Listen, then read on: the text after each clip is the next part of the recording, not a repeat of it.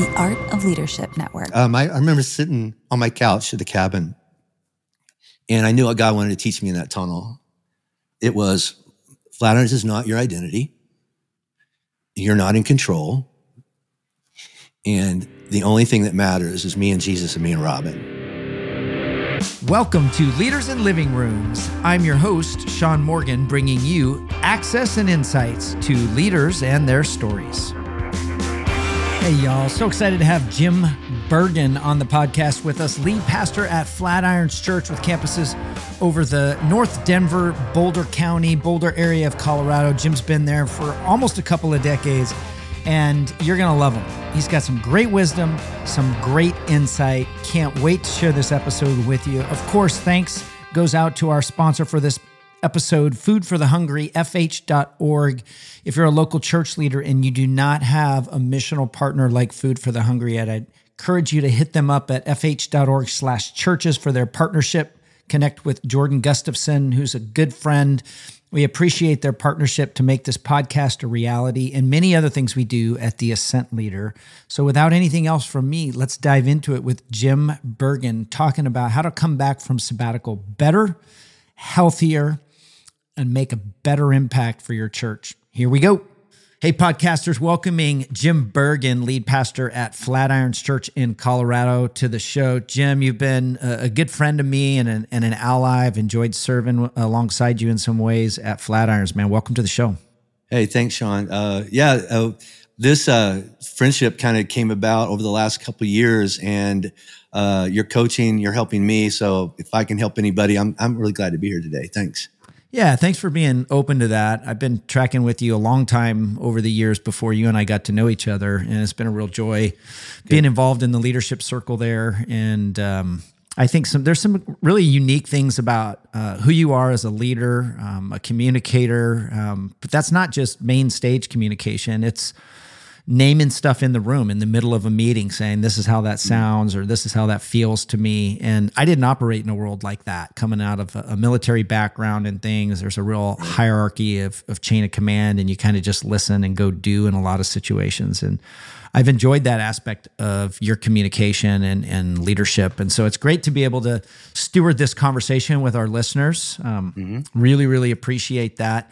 One of the things that I'm seeing in trends around leaders is this idea of, of sabbatical. And I'm right. working with a lot of newer lead pastors in their in their 40s and uh, some in their 30s and maybe even a few in their 50s that have never taken sabbatical. Many of them have churches that uh, don't have pastors that have taken sabbatical, don't have a sabbatical policy.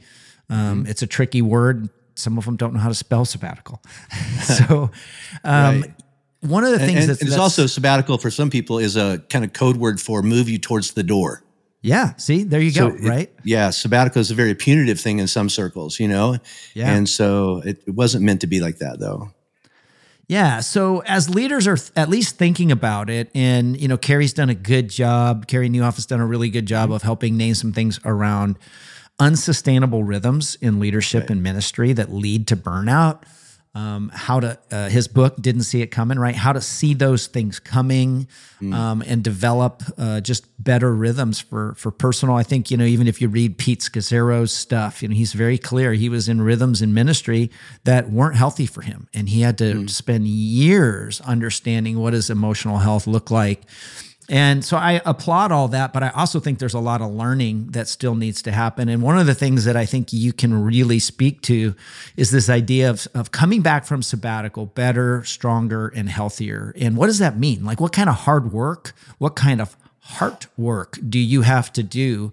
So, with that in mind, um, mm. let's plan on going there, but let's back up one step before that and, and let's talk about Flatirons because I think a lot of people have heard of or, or know of Flatirons, but don't really know a lot about Flatirons. So, how long have you been leading there? And give mm. us some highs and lows of the season of, of your leadership over the last, uh, you know, nearly two decades.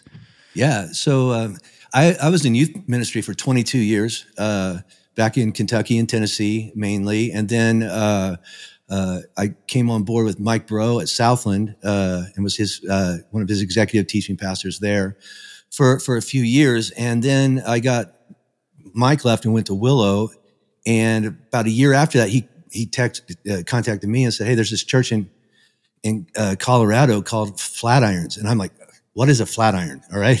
It's like, it's a steak or it's uh, something. And so there's a little mountain range right just on outside of Boulder, overlooks Boulder called the Flatirons Mountains. And that's what this uh, area is called. Um, mm-hmm. And so he said, can I give him your name? And so, yeah, I came out here and it was in 2005 uh, when I came out here. And when Robin and I walked in, it was meeting in what's now a hardware store. It used to be a feed store, but between that, it was just a strip mall uh, that's where Flatirons met. Horrible sight lines, horrible technology, held together with duct tape. When it rained, the water just like. I remember one of our first Christmases, we had to send everybody to Taco Bell because our toilets clogged up. I mean, it was a it was a mess. But there was a buzz here. Hmm. There was this, this, almost palpable buzz here about a, a, church that cared about lost and broken people, uh, for people that no other church would ever accept. And the fact that it was in Boulder County, uh, which is a pretty far left, pretty pretty liberal county, and takes a lot of pride in it too. The fact that there was a church that was that was really, really making a difference uh, in lost and broken people's lives. It's just a miracle. I remember when Rob and I left uh, from our visit here, we said, if we don't take the job, let's move here and go to that church because it was just like the DNA of this place is lost and broken people. And so I, I came here and started in 2006. Um, we had about 2,000 people, uh, 2,300 people my first Sunday. I remember that uh, in multiple services. Uh, it was a pretty young church, um, pretty young staff. Uh, uh, they loved Jesus and loved broken, lost and broken people, but there was no leadership structure. There was no, um, there was just really no organization. It was a really, really great little community. And then over the next uh, 10 years, it went from 2,000 to, to 20,000, and it was a ride. Um, mm. People, we were breaking out walls, we were putting up speakers outside because people wouldn't fit in. It was a traffic nightmare, and we loved it. It was, it was absolutely, we were always, it's not, if we build it, they will come. It was they're coming. We got to build something more. And so then uh, we moved across the street. We renovated a Walmart and a grocery store. And that was our, uh, our campus until we started planning campuses a, a few years ago. Um, that's a ride. And uh, I had a great teaching pastor with me the whole time, Scott Nickel, who's back at Southland in Kentucky. Great guy. We were a great, great, great team. Uh, and uh, then about five years ago, Scott really felt a call to go lead somewhere else. And uh, about that time, the world started changing and uh, growth started plateauing. And uh, this is all this all makes sense in the rearview mirror. In the moment, none of it makes sense. Um, I've done a lot of counseling over the last couple years, as you can imagine. Like I think I've built a wing on my counselor's house. I mean, a lot of counseling. but uh, uh, Harv Powers, uh, and I highly recommend him. He's a great sabbatical coach, and I can give you that information at the end. Yeah. But uh, he wrote a book called The Dark Side of Leadership, and in that, uh, the dark side of leadership is that this is what was going on in my head everybody has hitched their wagon to the 22 to 25% growth per year guy. And now it's not happening. What's wrong with me? This is what I think mm-hmm. everybody's thinking. We hitched our wagon to you. You were the rocket ship, and now the rocket is flat. And I'm looking in the mirror going, oh no, oh no. And then I started to operate out of a panic. And uh, one of my campus pastors, uh, I was talking to him during sabbatical, and he says, Hey, Jim, I think when Scott left, and this is not a statement on Scott, this is a statement on me. Uh, you threw the whole place on your back and said, I got this, and it crushed you. And so if I could look back at that year leading up to sabbatical, mm-hmm. it was operating in isolation, in a panic. Uh, and then I'm, I'm the kind of guy that most of my emotions, sadness, fear, whatever that, they all come out as anger, you know, and that's a whole nother therapy session. But, uh, so I kind of got the reputation of being a buzzsaw and, and really unhealthy. It was like, Hey, you guys, I got us here. Just do what I tell you to do. Mm-hmm. And, and in part of me was like, and while there's some truth in that, um, it's a really, really unhealthy place to operate because uh, people are like, que- anytime people question one of my ideas or uh, a thought or a song or a special or a lighting cue, if anybody questioned me, they just got all of this pent up energies that coming at them. And uh, people really became afraid of me. And so I didn't really like them very much. And so I isolated and withdrew further and further away from the staff. And uh, I was preaching fine, you know, preaching did not wear me out. And I think I can speak for most preachers out there. Preaching is not the hard job of leading a church, right? It's all the other stuff. It's all the, the, the leadership, the organizational leadership, the management, the, the relational part of it that's so so important. And i was just like i don't i don't have the energy for that because i was operating out of that panic. And um yeah it it it, it became a really really unhealthy place that until i went on sabbatical and everybody kind of ste- stepped back and looked at from top to bottom it's just the way it was but once we once we took a step back which is what sabbatical helps us do all right? mm-hmm. everybody take a breath step back and uh I mean, how we did it was horrible, but the need for it was definitely there. Uh, but when we look back, uh, about two weeks into sabbatical, and we can talk about how that came about. Uh, when the elders started, to, you know, talking to staff, when we got Harv Powers, an outside consultant, a counselor to come in, this thing is broken from lead pastor to facilities and everything in between. The, the, the governance of our, well, we didn't have a governance structure. Um, the elders didn't know their role in my life. I didn't know my responsibility or my role in their life. Um, there was a lot of dysfunction between me and my lead team, uh, between mm-hmm. me and my mm-hmm. executive pastor. We were not on the same page, and uh, and all that came to a head uh, two Memorial Days ago. That's Memorial Day, will, a day that will live in infamy for me.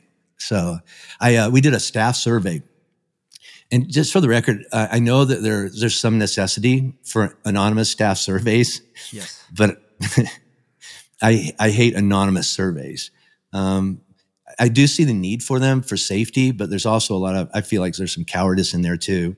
And even mm-hmm. some, uh, if you don't have to actually own up to, it doesn't, it doesn't feel biblical in certain, certain aspects. All right.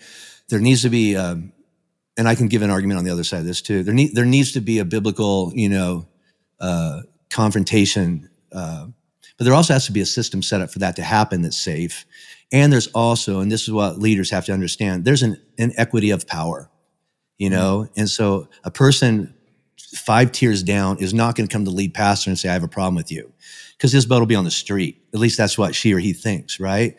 So there has to be some, a better way. And I really haven't found too many people who have discovered it yet, but a feedback loop. We've built a lot of those in since sabbatical and we'll get to that. But, um, we were really, really unhealthy. And a few weeks ago, I was talking to Jesse DeYoung, uh, my executive pastor, who is the best. And anybody out there that recruits him, I, I will just, I'll be a buzzsaw again. but no, Jesse's made it really possible for me to come back. But we were sitting in my office and I said, you know, looking back, it was a two year anniversary. I said, what did I do so wrong? You know, like, can you put your finger on an event that says, this is why we put it?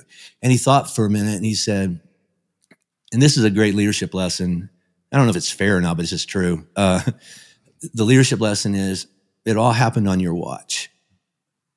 And not everything is my fault, but it is my responsibility. And that's what I wasn't paying attention to. Um, I'd kind of, I just didn't want to confront it. And it was my responsibility as a leader to shepherd this staff well. And I didn't do that well.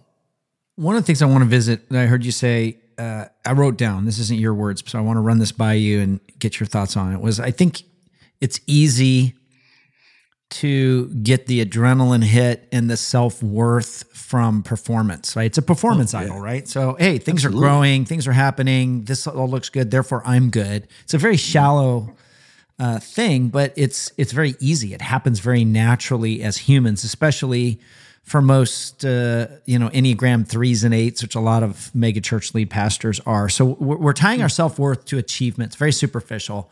Yeah. Um, the performance um, look, I won a trophy. Aren't I awesome? Put the trophy on yeah. my shelf. And I'm saying that, and I've got trophies on my shelf standing on the bookshelf right behind me. I wasn't going to call um, that out, but yeah, yeah. Uh, so, uh, but then you you said right on the heels of that, you said what was taxing to you, what was stressful, what was causing anxiety was the management side of things. Mm-hmm. So, um, can you help me connect the dots? I yeah, guess this sure. is pre sabbatical between those types of things. Yeah. So what I know I do well is I, I teach well. So that didn't change. So that couldn't be the problem. Therefore, everything else had to be the problem, and that wasn't me. So they made me mad. So so they became my targets. And here's what I mean by that. Um,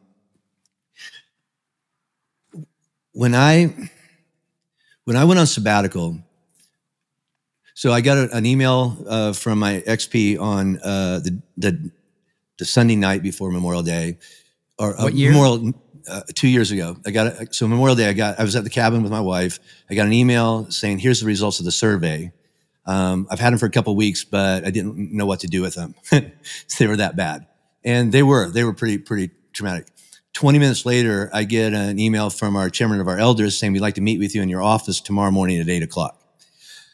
Okay. So I walk into my office at eight o'clock, and by 8.30, I'm on sabbatical. And uh, for exhaustion, for unhealth, uh, uh, for, for a lot of things that I couldn't even hear in that moment. It, it was like that show Intervention where all the elders walked in, my lead team walked in in single file. They had letters in their hand and they were ready to put me on a plane to a, to a counseling center. And I'm like, take a breath. They, they sent Robin and I to one of my best friends, James Henderson is a missionary down in Mexico City. That was on a Tuesday. On Thursday, we were on a plane to Mexico City and I, I just curled up in a ball at his house for a few days. That's a whole other great story. But my, my sabbatical was six months long. And the, the cool thing about this that I, I, I did not hear for the first two months um, is every time I sat down with my leaders, they said they always said, "This is so that you can come back." So the purpose was not moving me towards the door. The purpose it felt punitive, but it wasn't. It felt punitive though. But if I think if most of us look back at the most meaningful parts of our life, they sucked in the moment, right? But then we get some distance between us and that traumatic event. And we did it as bad as you can. We really, really could. We could write a book on how not to put someone on sabbatical, but God's, God used it in great ways. So the whole thing was like, this is so that you can come back. Uh, about about a week into it, one of my elders was sitting over in my living room because I, I was I was told not to come to the office, not to be on social media, not to watch Flatirons, not to attend Flatirons, not to contact staff. Uh, they shut down my Facebook, they shut down my Instagram, they shut down my Twitter, they shut down everything and changed my passwords, and which I absolutely lost it. You know, I was I was I threw tantrums. I mean, I was I was crazy. So they also fired one of my best friends uh, a week after I was on sabbatical. And so my elders over at the chairman of the elders is over at the house and we're talking. And he says, why does, why does that matter to you so much? And he's, I said, because I lead Flatirons. And he said, you don't right now. And I'm like, I couldn't breathe. Like I couldn't breathe. So I, uh, during the sabbatical, I have a little place up in the mountains and I'd been to Scotland a couple, the year before and I saw those dry stack walls that have been there for like thousands of years. And so I thought, I, I need a project. I cannot sit here and just pout for the next six months. All right. So I started building a dry stack wall. It's about 100 yards long. I lost count at 6,000 rocks. The first I've third seen of it. Yeah. yeah, yeah. So I'm really proud of it uh, because it's it's an Ebenezer, it's a memorial. The first third of that is is built in bitterness. Hmm. I mean, I am rehearsing. When I get back, I'm going to walk in that and throw, throw that door and to pack your bags. And you know, I, I had all these things, and I was like, I had a I had a hit list. I had a I had all. This is what I'm going to say. This is what I'm going to do. The first third. That was kind of my descent down hmm. off of this panic life when this is what every leader knows when you when you eat breathe sleep think about ministry you can get lost in it and you don't know where you start or where you stop. And your family really is not going to complain too much because they're competing with jesus right? So it's like i've never had an affair with a with a with a person. I have had an affair with my job all right? She's a sweet mistress and tells me i'm great you know? And robin's not going to complain too much because it's jesus right? Um, until until she does. But anyway, the the middle third of that sabbatical, that's when I really started doing work with my counselor and, and looking at what was really going on. And then that that last two months was about grace, asking for and and, and receiving and giving uh, giving grace, and then re-entering. I remember I remember sitting up doing because every every week I would FaceTime uh, my friend James down in kind of my spiritual director too. And I said, I don't know how much I got left in me. And he goes, Well, still talk about that. And I said, I feel like I'm in a long, dark tunnel. And when I, I look down the tunnel, every once in a while I see a light and I think this is it. We're going to get through this. But it's just one more freight train just going to hit me and run me over again. So now I just look down the tunnel and all I see is just more tunnel. And so James says, well, what do you think God wants to teach you? Why do you think he's keeping you in that tunnel? I'm like, ah, don't, don't ask me that because I knew the answer. And it was uh, my, my three big learnings. And I remember sitting, oh gosh. Sorry. Um, I, I remember sitting on my couch at the cabin and I knew what God wanted to teach me in that tunnel. It was Flatirons is not your identity. You're not in control. And the only thing that matters is me and Jesus and me and Robin. Those are my big takeaways. Um, I stomped my foot and told, told God, give me back my church. And he told me, it's not your church, it's my church. And control is an illusion. And uh, when you try to control everything, like when everything goes great in a church, who gets all the credit and praise? God, right? When things go bad in a church, who gets all the blame? Not God, right? I do because I have personalized it going, this is my church and it all rises and falls on me. And so my big aha moments in sabbatical is this isn't my identity. My, my identity, my value, my worth is not nickels and noses. I mean, I hope our church grows, but I come back from sabbatical and two months later, COVID hits right? It's like, so numbers aren't going to be the thing I'm going to measure my value, right? Because we didn't even meet for a year. I didn't go to church for a year and a half, right? So sabbatical and then COVID. It's like, I understand why people like their weekends. Mountains are cool, but, uh, so it's not my church. It can't be my identity. And then once, once I get, realized that control is an illusion, then I could begin to trust other people. And I, we reentry coming back from sabbatical, there was no trust. There was no, I didn't trust them. They didn't trust me.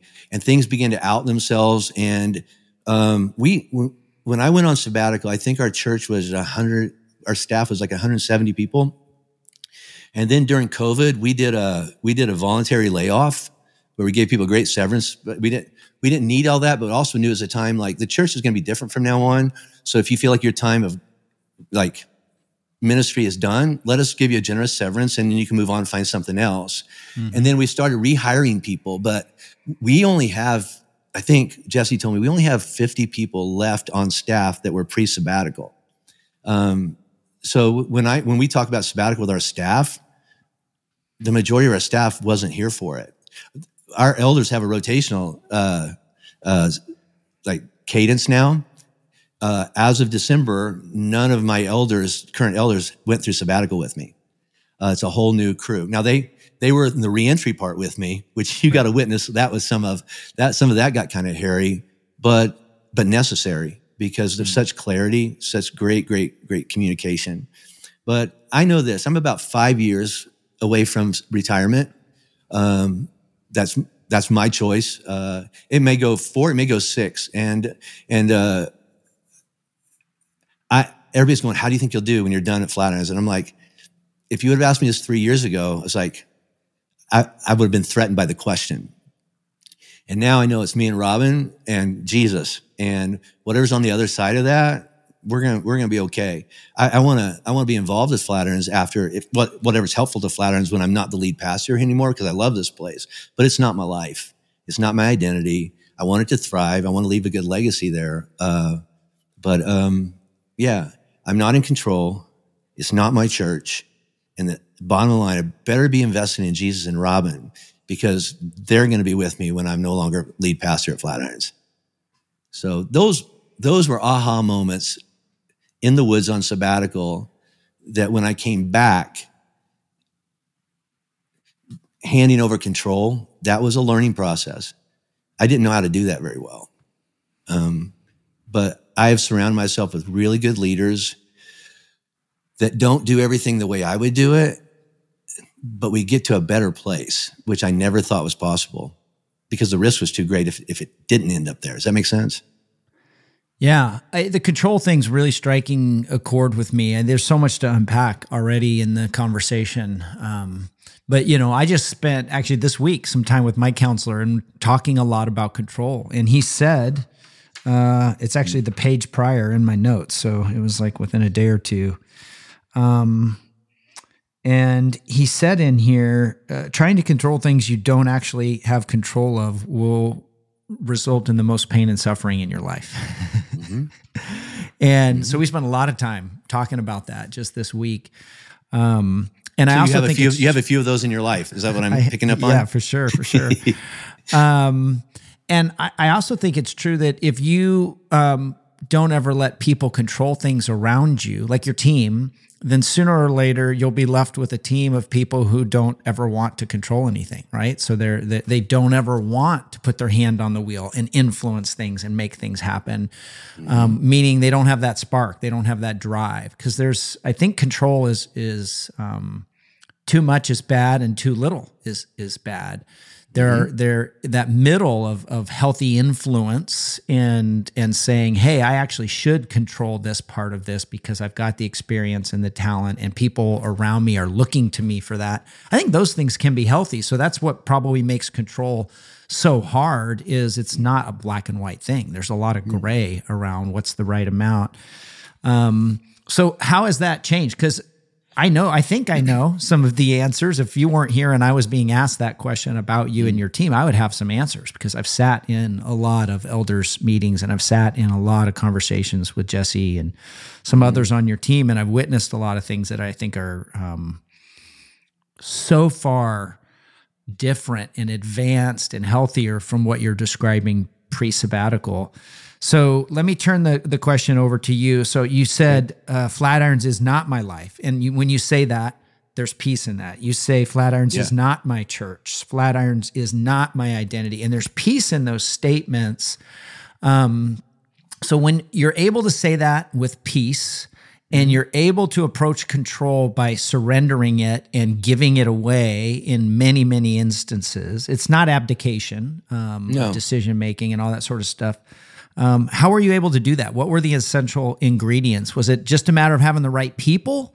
Um, or what other things kind of had to happen for you to come back and uh, be, begin doing that? It wasn't a, a, switch didn't flip on sabbatical where you came back day one and were great at those things. But you've been no. back a few years now and you've been able to get pretty darn good at those things. What had to happen?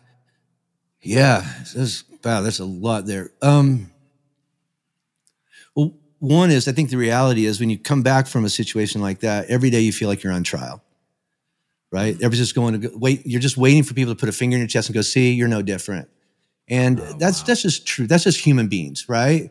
Eh, eh, and and like I, I rem- so I remember I came back in December in time to go to the the Christmas party and and I was going to give a little speech at the Christmas party. The whole staff was there and their spouses and we so we, we rented out this restaurant in, in downtown Denver, and we walk in. We're there about twenty minutes, and Robin fights migraines, and she got she got ambushed by a migraine, and she said, "Jim, I got to get out of here." I'm like, "What? What?" And she goes, "Jim, I'm a puke. I need to." I, I, need, I said, "Do you want to go outside for a minute?" He goes, "I need to go home." And so I, I, went to our XP and went, "Hey, here's my situation. I my, Robin's sick, and I've got to get her home." And he, I said, "Can you give the speech?" And he was like, yeah, yeah, yeah, yeah, yeah. Okay. So that was on a Friday. On Monday, we're having a meeting, and I was told that cost you. I'm like, what, what do you mean it cost me? He goes, well, you know, that you left the Christmas party. And so I, I looked at him and went, okay, I have chosen church wrongly over my family so many times. If, if one time I wrongly chose my family over church, I'm fine.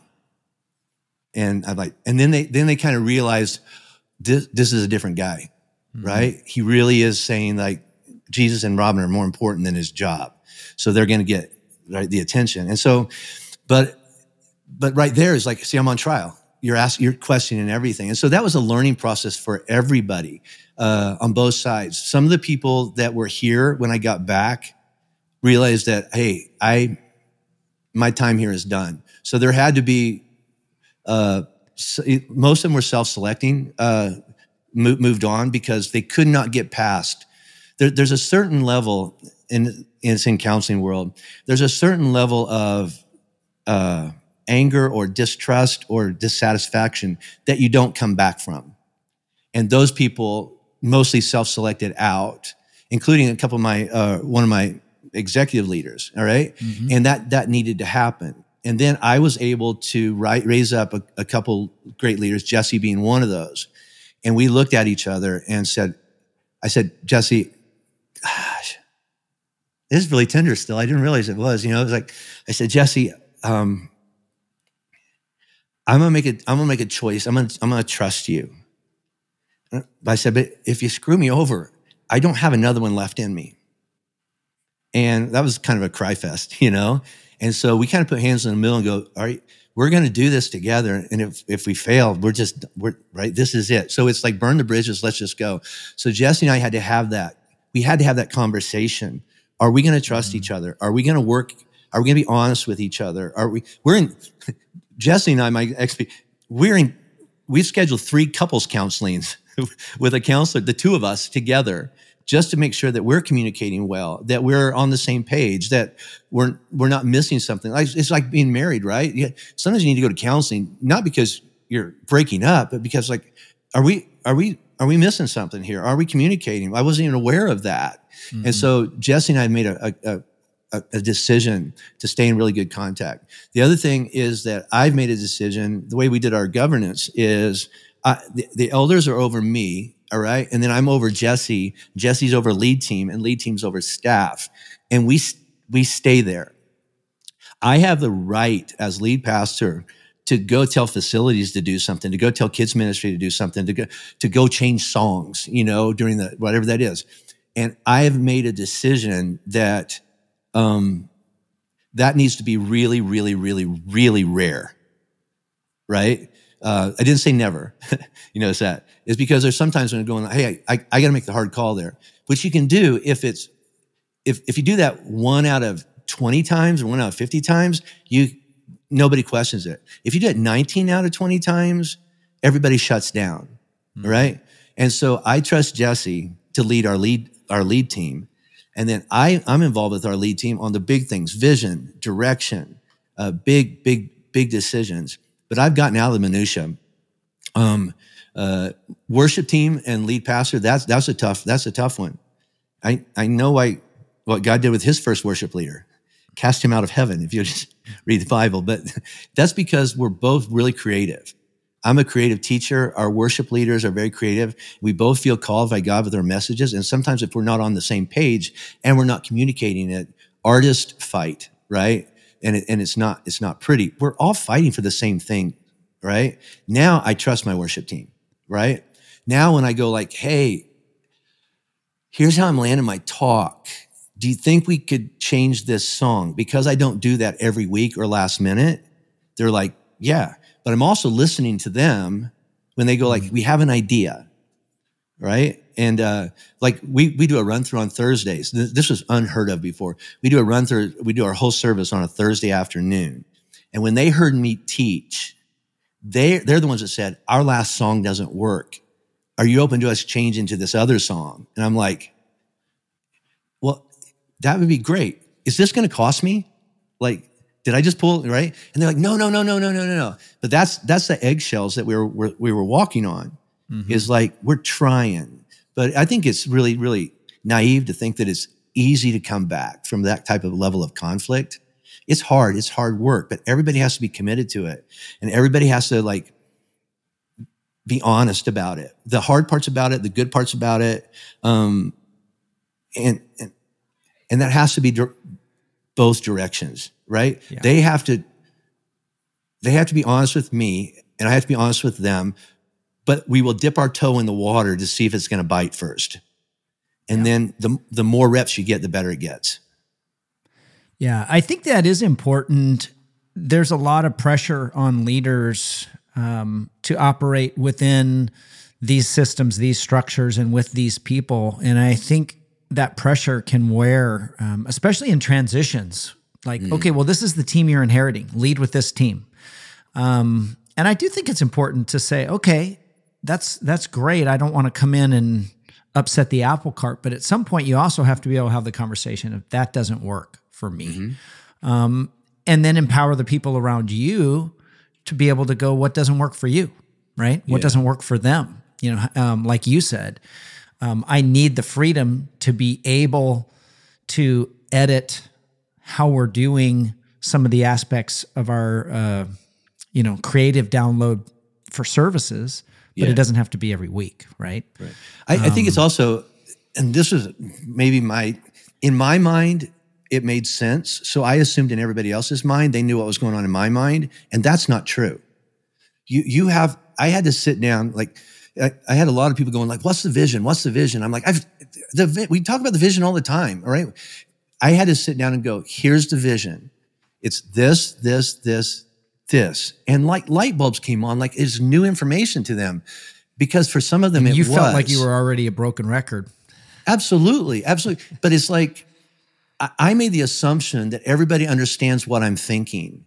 And then when they didn't, I would get frustrated and then they would get frustrated. And it just communication sucked around here. And I, I don't know if communication is ever great in an organization. It's so much better that we're, we're talking and we're getting feedback. At the end of it, we're going, did we accomplish what we wanted? What are you hoping for? And, and the other thing is I'm a last minute guy. I've had mm-hmm. to discipline myself to go, out of respect and honor for those people that have to build all these systems around this talk, they can't do that on a Thursday before I give it on a Sunday. So, like, I, I've had to back up and go, like, out of honoring them, and honor is a big word around here now. Mm-hmm. We didn't have an honor culture. Um, we honor up, we honor down. And, you know, Paul's writes in Romans, the only thing you should be competitive in is trying to honor one another. And so uh, our culture, our staff culture has changed. There's no meetings after meetings. There's no there's no talking behind. Well, to best as I know, there's no you know bickering behind people's backs.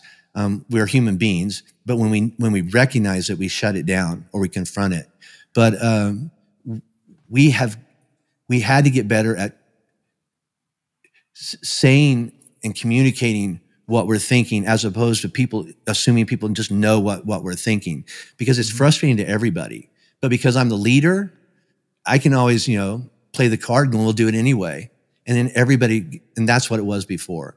Now I feel like there's much more team dynamics. I hated the word collaborative. That was like the yeah. buzzword for so many years. Collaboration, collaboration, collaboration. Collaboration didn't get us here. I got us here, right? That's a really unhealthy mindset. Okay. Um, because when, when you're the only person giving opinions in the room and, and creative in the room, all the creativity shuts down and they just look at you. So it is, all the pressure is on your back. But the, the truth and the reality is that we have to humble ourselves as leaders and go like, I, I have to have some confidence when I walk up those six steps, turn right and face cameras and thousands of people. I'm, I have some confidence in my level of giftedness and, and my ideas, right? But I have to be humble enough to go like, I have to throw my idea out there so it can lead to a better idea and it might not be mine. And when I do that, and when we do that, the whole place gets better.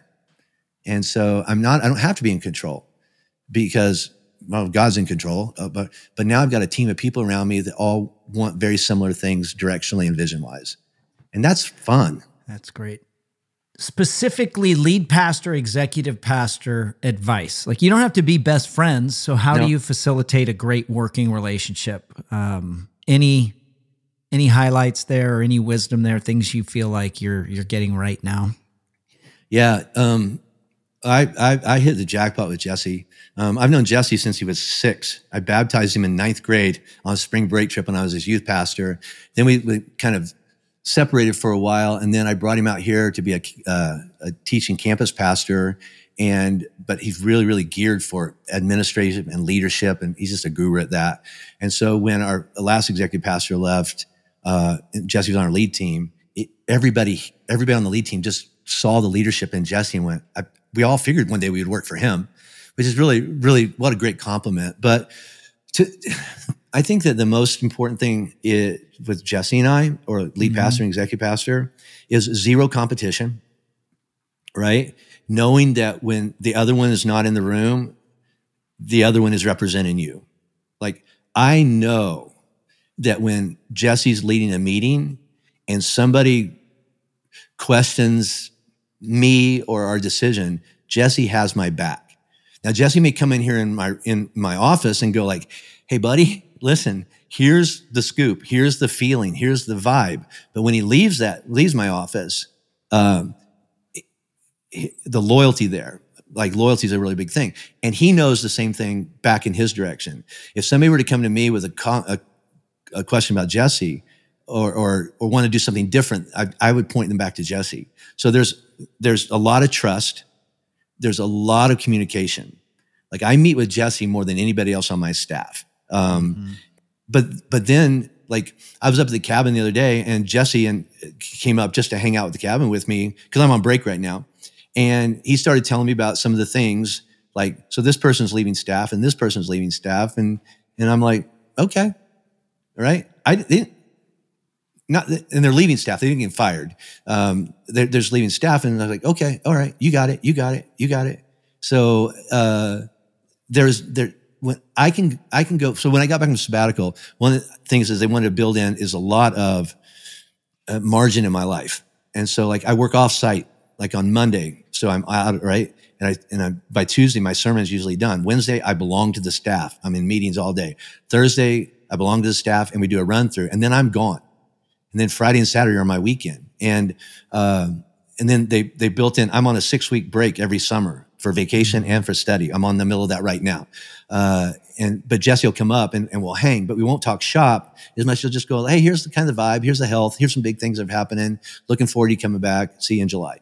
And uh, the the the the idea that I can be away because most of the time when I would leave on vacation, I would come back to a crap show Mm-hmm. Like what mm-hmm. needs to be fixed? You know, I went fishing in Alaska uh, right after my sabbatical, as the summer after my sabbatical, and I came back and I found out staff layoffs had happened, this had happened, and I'm like, I walked into a, I mean, it was just horrible.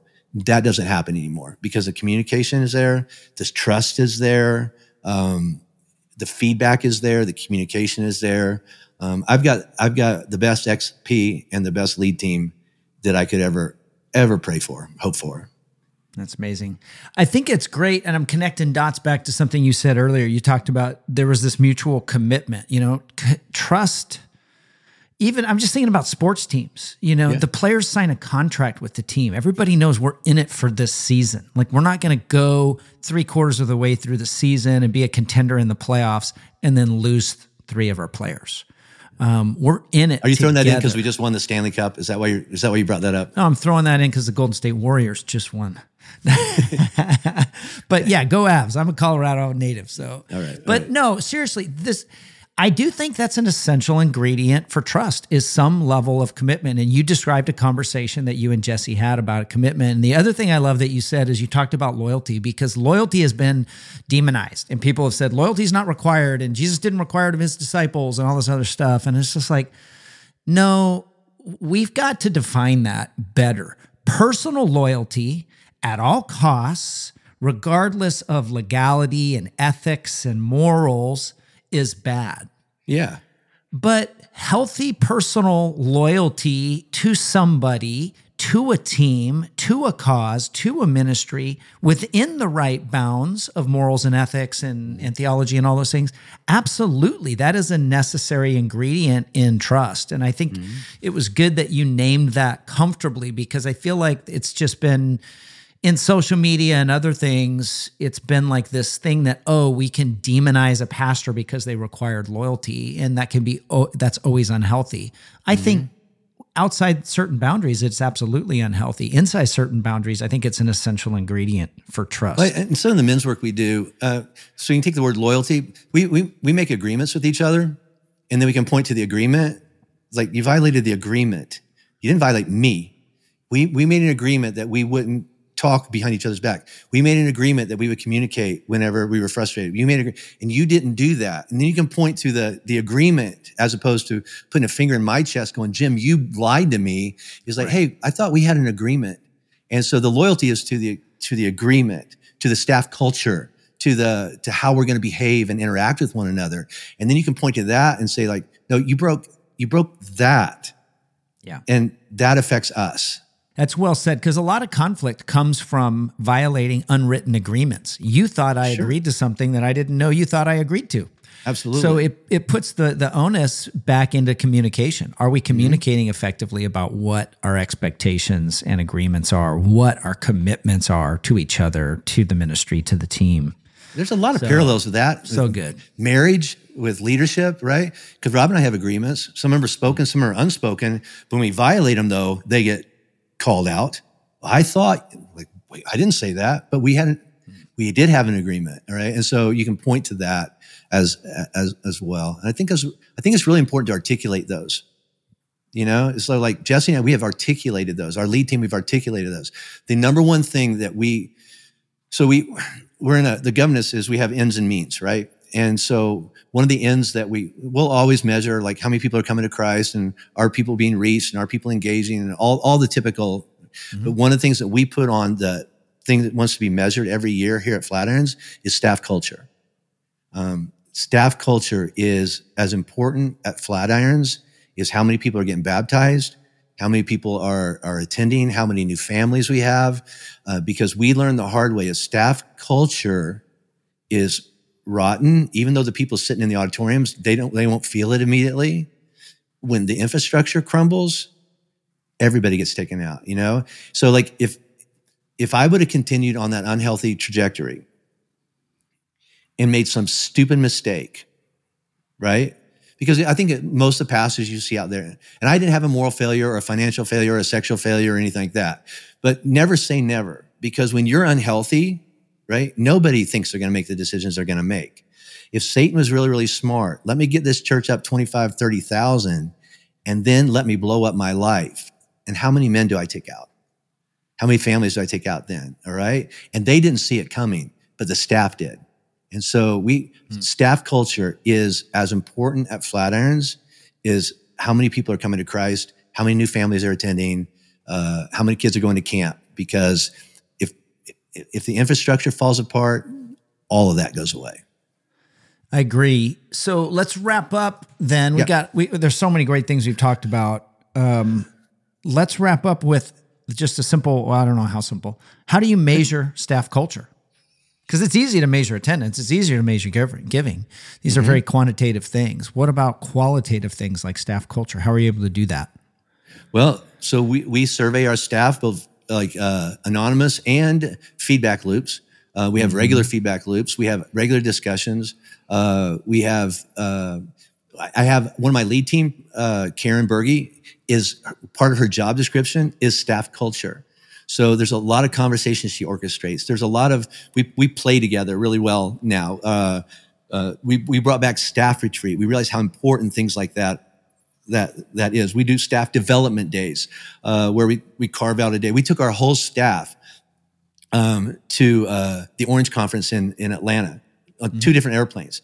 I, that got cost so much money, but there was such unity, you know. And most of the unity happened. Our hotel happened to have a fire pit out by the by the pool, and it just turned into a, a party every night where you could like I'm, I'm sitting with the youth team and interns, and they're like, our our our, our lead pastors, you know, having a drink with the interns that were over 21. Uh, Like like yeah, it's just it was just it was just fellowship.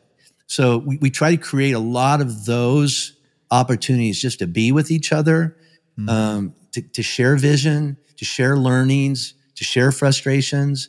Um, we've gotten, you know, this really, when you have a young staff, um, they're very social minded, right? Social justice minded, and everything, everything is a battle. You know, um, the the school shooting brought up a whole bunch of stuff. The the the the the race brought up a whole bunch of stuff. The genders brought up a whole bunch of stuff. The abortion stuff brought up a whole lot of stuff, and not no everybody knows how to talk about that well, right? And so there's been a lot of coaching. And what I have to get better at is coaching and not correcting, right? Like, like rather than going, why did you say that? I try to change it to help me understand, right?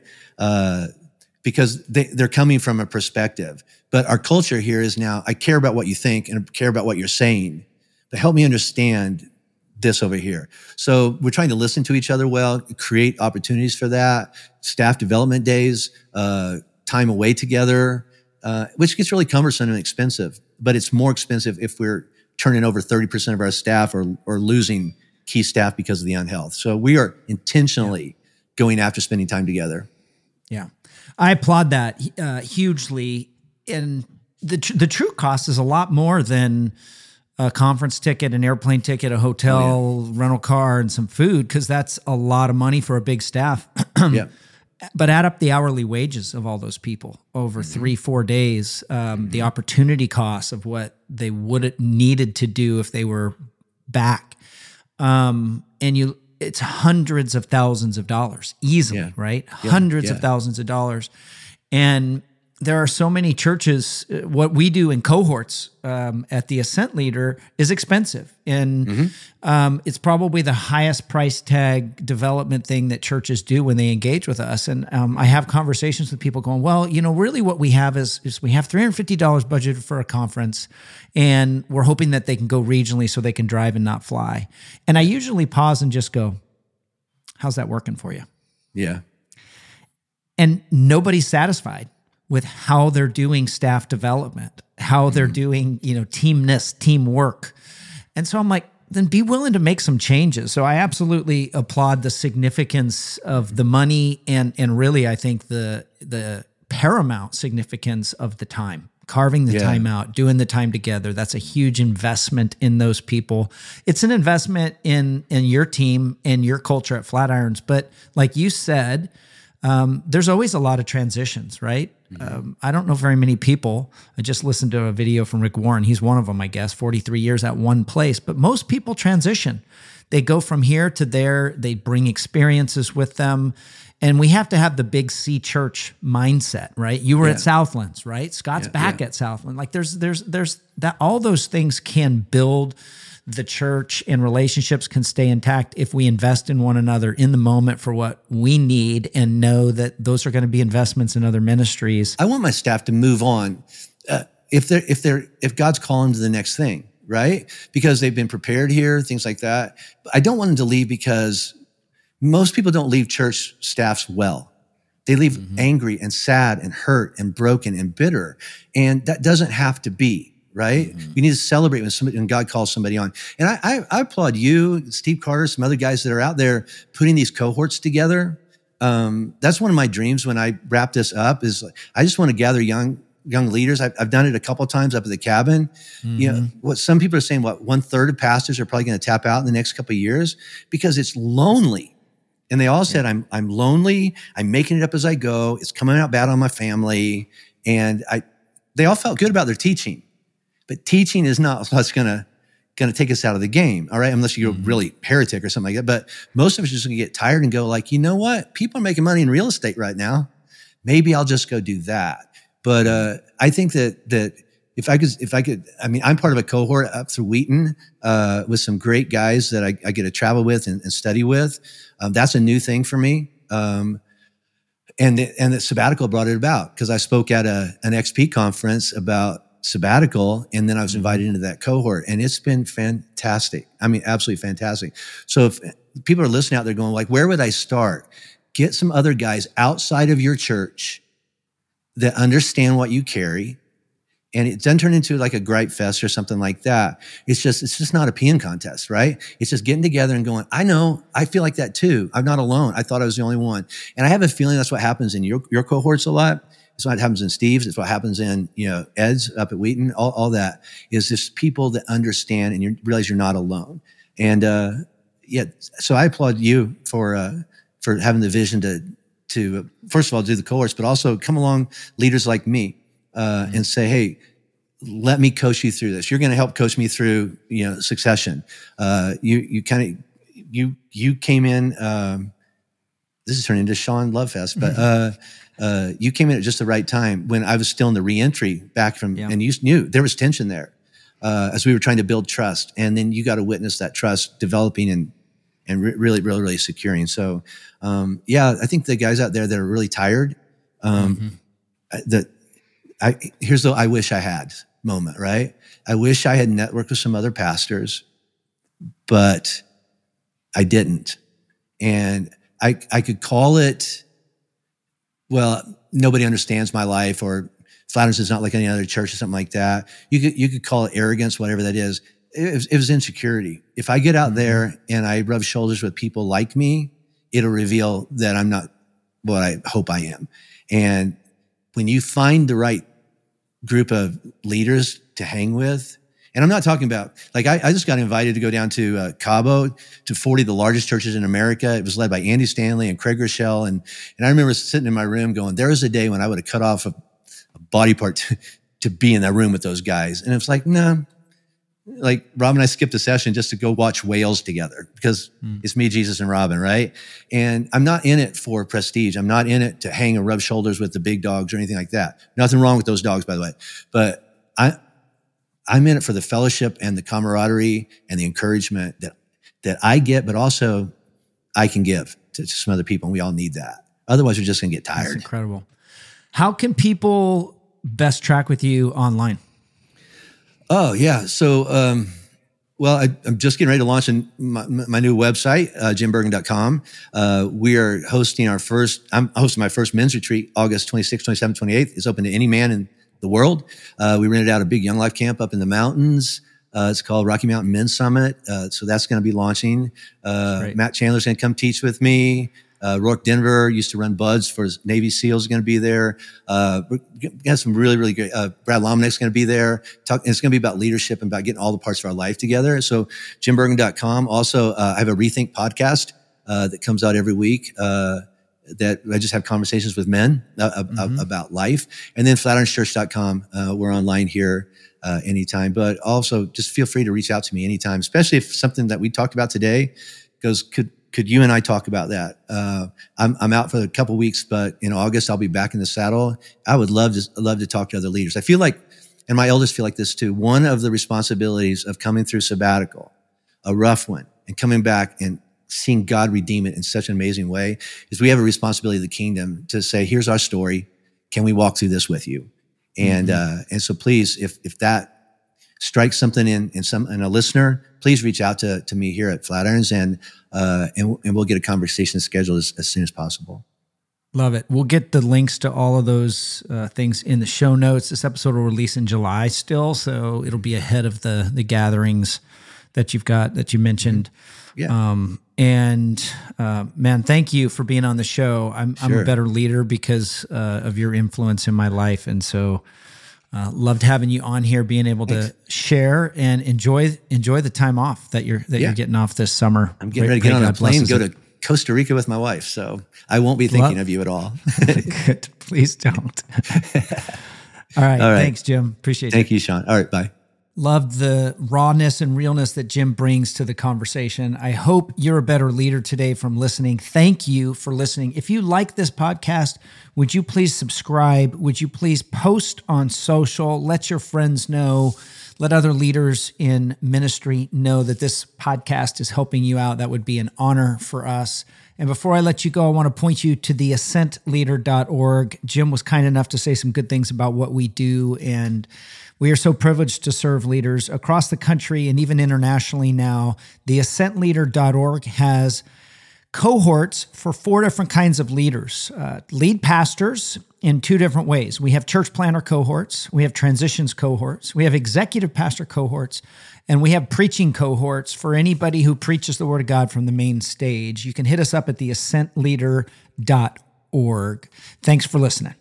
Wow. Leaders, thank you so much for tuning in. We are just blown away by all the things that you guys tell us that this is doing to grow you and develop you. And I'll tell you what, if you feel like this is growing you as a leader, as a person, as a pastor, we would be honored if not only would you continue to listen, but if you would subscribe, if you would get on social and say something so that the people you have influence over can see the ways that this is benefiting you and that they would check us out as well. That would mean the world to us. Thank you so much for listening.